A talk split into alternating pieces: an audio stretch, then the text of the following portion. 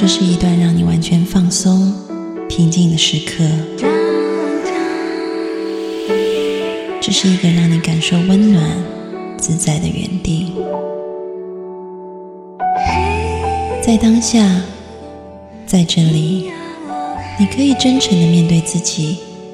我是你的心灵守护者，我是安安老师。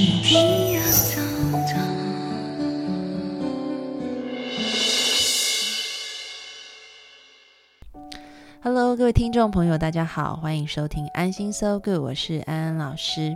我们上一集请到了我的好朋友 Ava 来到节目当中，她是大学的教师，而同时她有非常丰富的旅游经验。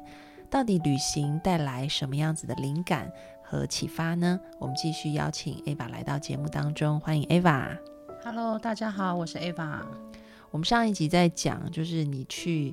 呃，西班牙不管是被爬的经验，或者是在日本有一个好像催眠般的恢复了心灵，就是平静的经验。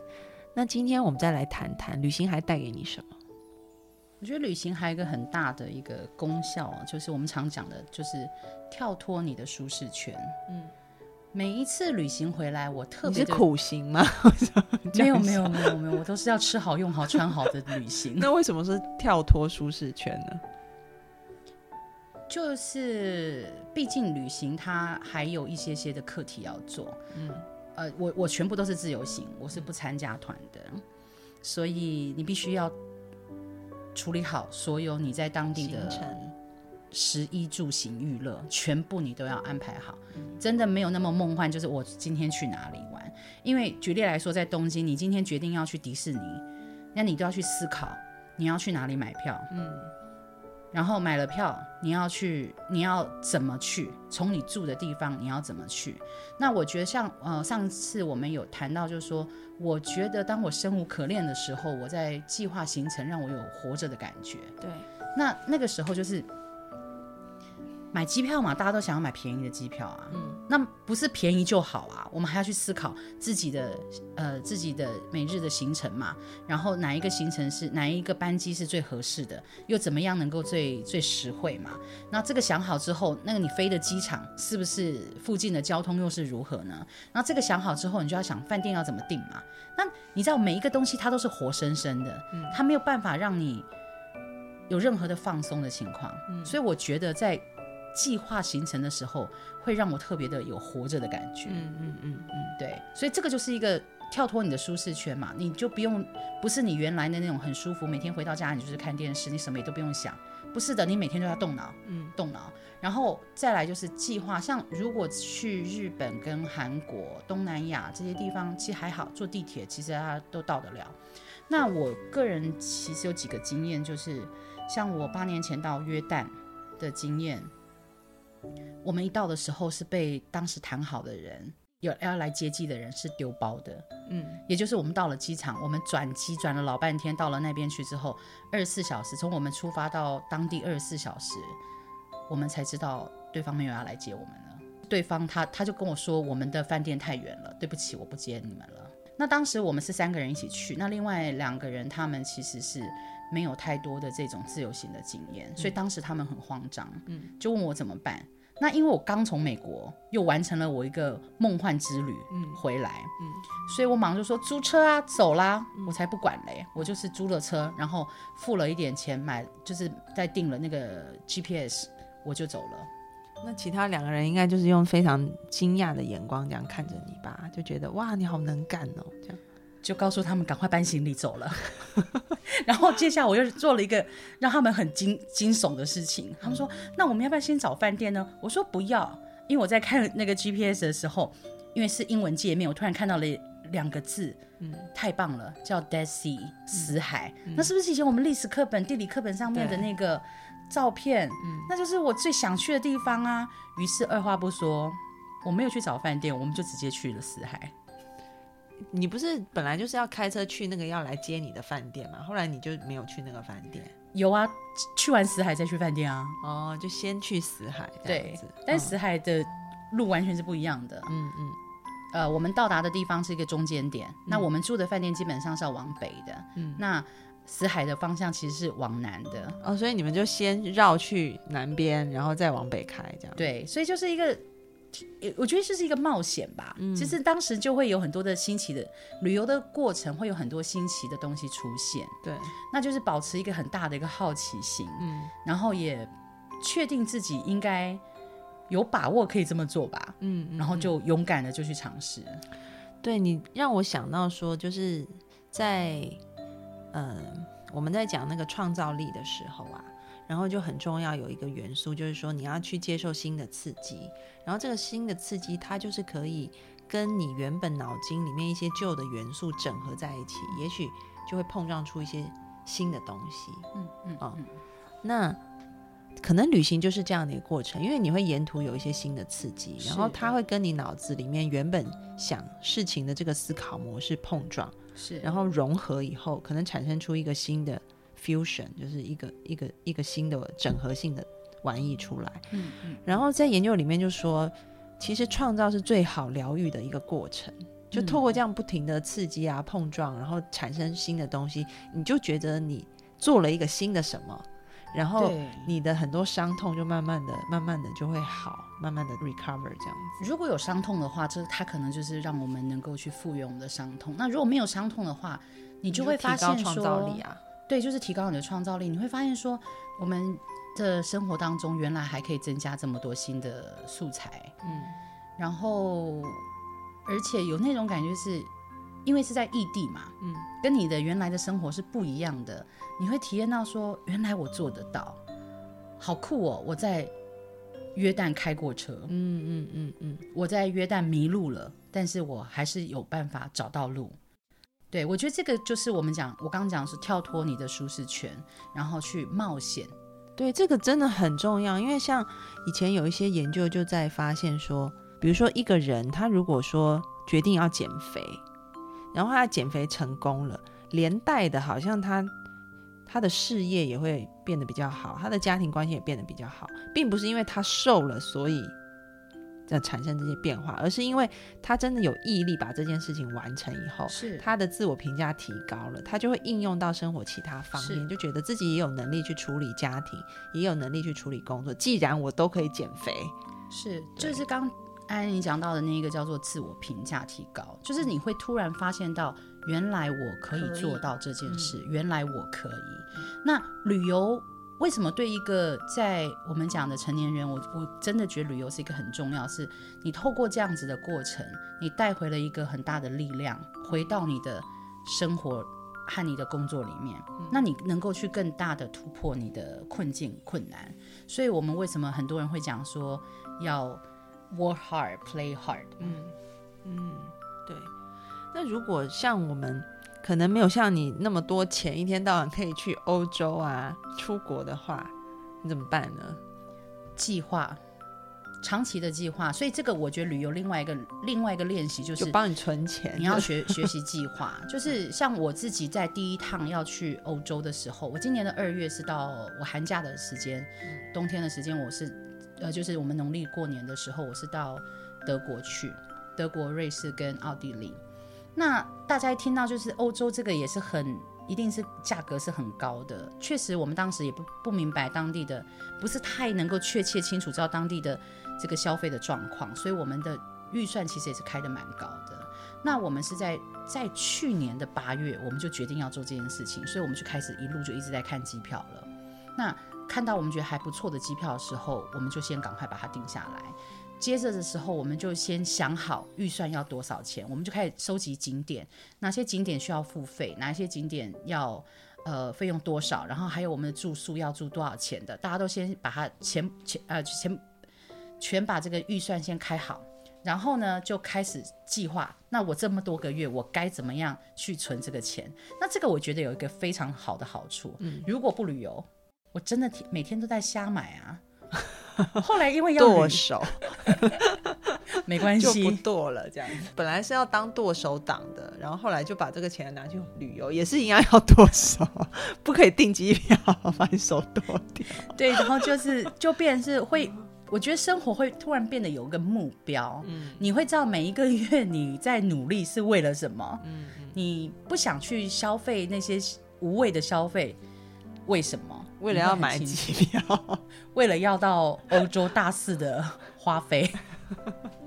但是我们讲到花费这件事情的时候，我也觉得很有意思啦。因为之前我看过，在美国有一个心理学家，一个心理教授，他也是提出了一个一个想法。他他们在证明一件事情，叫做花钱到底能不能买到快乐？嗯，我不知道你安安知不知道这个？看过那个。对，那它里面讲到说，其实消费绝对是买得到快乐的，但是呢，消费它把里面讲了两个部分，我觉得非常的好。一个叫做就是立即性的消费。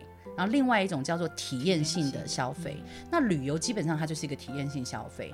他说这种立即的这种花费型的这种消费，基本上你买到的快乐是比较短暂的。比如说我现在就买到一个我真的很想要的包包，maybe 三天就没有那个感觉了。我自己有这种经验，我很想要换一台我想要的车，我买到之后，说真的，我那个礼拜我的热那个热情就就消退了，那个兴奋感就消退了。可是当我自己第一次在约旦的旅程结束回来之后，那一个快乐的能量持续了至少半年，嗯，甚至现在我和我的朋友们讲起这件事情的时候，都是觉得那是一个不可思议的事情，嗯嗯嗯嗯。所以其实，在你呃花时间，然后也花钱去旅游的时候，你同时也获得了你自己自我评价的一个提高，是，然后创造力的提高，是，然后还有这种快乐感的提高，没错，对吧？嗯，但是呢。嗯，前提就是说你不是参加只有参加团，就是全部都丢给旅行团，而是你真的自己规划这一切嘛？我觉得这个还蛮重要的。对，其实我也我自己在学校里头在在教书的时候，当然我每天面对都是年轻人，我甚至会告诉我的大学生们说，你们大学四年一定要帮自己计划一趟行程，嗯，不一定要出国，嗯。你可以计划一个在当地的行程，嗯，因为透过计划行程，你会学学习到怎么计划你生命当中一件大事，嗯，这是一个对他们来讲是很重要，就对年轻人来讲是很重要的过程，因为现在的年轻人其实没有透过正就是很棒的训练，其实不太知道怎么去整合及组织很多事情的。还想到一件事情，不是人家说，如果一对情侣要结婚，就先去旅行。可能旅行完 就决定不要跟他结，或者是嗯要继续结。是因为旅行的过程那是要同甘共苦的。我们也有这种经验，就是旅游回来之后，有一些朋友我们就不再是朋友啊。嗯，这种情况我们确实也会经历到。那当然，对于一对要结婚的这个情侣来说，这是非常大的考验。你可以分享一下，你说就不再是朋友这种，应该也是。自由行的行程吧，对，因为我都是走自由行，对，就是我们在出发前可能有有分有分配好，就是谁负责什么，谁负责什么。那只要那这种东西，因为大家出去其实就是生命共同体了。那如果有一个人他就一直摆烂，我们讲的猪队友的话，我们就完了。嗯，因为像他有一次就是我们讲好，那他是计划，他是负责找交通这个部分。但是他当时就一口气告诉我们说好没问题。后来我们才发现，他才跟我们坦白说他根本看不懂地图。哦，他连地铁图他都看不懂。嗯，但他并没有在立即的时刻告诉我们。然后我们在京都的时候，其实只有规划一天。嗯，因为我们那一次假期其实是非常的匆忙的。然后我们其实，在京都只有一天。那京都其实是很美的，我们也很迫不及待，能够希望能够用一天的时间，赶快去几个主要的景点。因为他的就是不负责任，不负责任，还有他对，就是不负责任。我们竟然在车站到我们要住的地方，因为我不可能拉着行李再再跑行程的，所以我们必须要把它先放到。我们住的这个这个饭店里头去，光找这个饭店我们就花了四个小时在迷路，所以也就是我们那天整个都就是只剩下一个一个下午的时段了。嗯嗯，这个对我们来说是行程上面的流畅度就会非常非常的不舒服。嗯，对啊。那我问你，你有跟家人去旅行吗？家人旅行倒很少哎、我后来开始会跟妹妹一起去旅旅行，嗯，带我妹妹和我妹妹的孩子，嗯，我觉得妹妹应该还好，因为毕竟就是姐妹嘛，就是同龄、啊，对，这样。带孩子就是有点辛苦了。我我觉得带孩子我真的都没有办法好好的玩，因为去年我们在新加坡和马来西亚的时候，就是真的是带孩子去那个乐高乐园。后来乐高乐园它的地点是在马来西亚的新山，那新山刚好它是一个在交界的一个城市，基本上马来西亚人都知道那个地方其实也是人种上面比较多，也是比较复杂一些些的地方。那我们在，因为我们是先到新加坡，所以新加坡的人一直对我们要去马来西亚有很多很多的警告，嗯嗯，所以很多的提醒啦，应该这样说。然后我们就带着很很惶恐的心，然后就就进去了。那我们在车站的时候，真的好多不一样的人，那对我们来讲也是一个很大很大的冲击。那时候我妹妹说了一句话，我就觉得非常的有道理。我说：“你行李拉好了吗？”然后我妹妹就说：“我最麻烦的行李在我手上了。”她就拉着她的那个那个六岁大的儿子，你知道？嗯，对啊，因为我们家现在也有一个小朋友了嘛，嗯，然后我们家就开始试试看，就是做这种两天一夜或三天两夜的轻旅行。嗯然后我发现所有的旅行就是围着小孩子在转这样子。是，对只要有孩子的旅行，我觉得都是这样。对，像我带他到名古屋去，我也觉得所有的行程就只能排孩子的行程，对，科博馆、水族馆，嗯，甚至我们这趟在欧洲的时候，我们竟然，我我很谢谢我当时的所有的旅伴们，嗯。因为还好小孩算是可爱的孩子，所以大家都喜欢围着他走。后来我们有一个博物馆直接取消，我们只陪了他在奥地利的一个公园，玩了三个小时，陪他堆雪。嗯。那个你知道，我十月我上一集有讲，我十月要去欧洲嘛，嗯，我本来是一个人要去的，嗯。嗯结果后来就变成两个人去，为什么呢？因为，嗯、我有跟一个很久不见的我的呃硕士班的同学见面，然后我就跟他说，哎，我十月刚好要去欧洲，因为他就问我，哎，接下来做些什么事情这样。结果大概隔了两天，他就打电话给我，他就说，安安，我可以跟你一起去吗？然后我说，嗯，你也有家人啊，有孩子啊。他就说，自从我结婚，因为他结婚第二年就有小孩了，然后他小孩现在已经七八岁了，有两个。嗯嗯，他就说，我就再也没有跟我的闺蜜或者是朋友出去旅行了，我永远就是带孩子去 游乐园。所以他说，我好想要规划一个就是跟我的朋友可以去的旅行哦。因为对孩子来说，景点是不重要的。嗯我曾经也带过一个朋友的孩子在美国，我带他到旧金山，我们去看了金门大桥。后来我们回回到我们住的地方的时候，遇到了一个外国人，他就问他说：“哦，你今天去了哪里？”然后我就说：“哦，我带了他去金门大桥。”然后他说：“哇哦！”他就问了这个小朋友说：“那你觉得如何呢？”这我们我的朋友，我朋友的孩子呢，他当时十二岁，他就回答说：“It's a bridge，就是个桥嘛。”他不能明白金门大桥有多么的厉害，你知道？顿时我们现场所有的人都疯了。我跟你讲，我小时候很小的时候，那时候我妹妹还大概三岁吧，嗯然后我大概小学，然后我爸妈就要带我们去欧洲玩，嗯嗯嗯，然后其实我真心觉得没必要那么小带孩子去欧洲。譬如说，我爸妈带我们去欧洲玩，然后我永远我都不想要进去博物馆，因为我觉得我看不懂啊。然后我爸妈就会说：“那你要干嘛？”然后我就说：“我要在门口喂鸽子。差不多差不多。”所以你知道，我对小时候去欧洲，我跟我妹的印象就是吃 ice cream，还有喂鸽子。是那天我也问了我们家的那一个，我说宝宝，你去过这么多个国家了，嗯哦，他也蛮幸福的啦。他五岁开始我们让他旅行，他五岁到现在，他今今年刚八岁，他已经去过八个国家了，其实还蛮不错的。我就问他说，哎，你接下来想要规划去哪里旅行啊？他很有想法，他就说德国。嗯，然后我们说，我说为什么？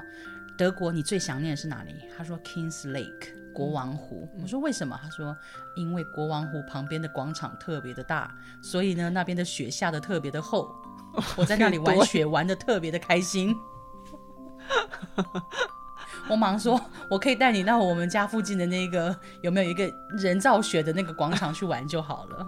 所以其实各位听众朋友，以后如果有很小的小朋友，大家要省钱的话，直接带去深圳的世界之窗就可以。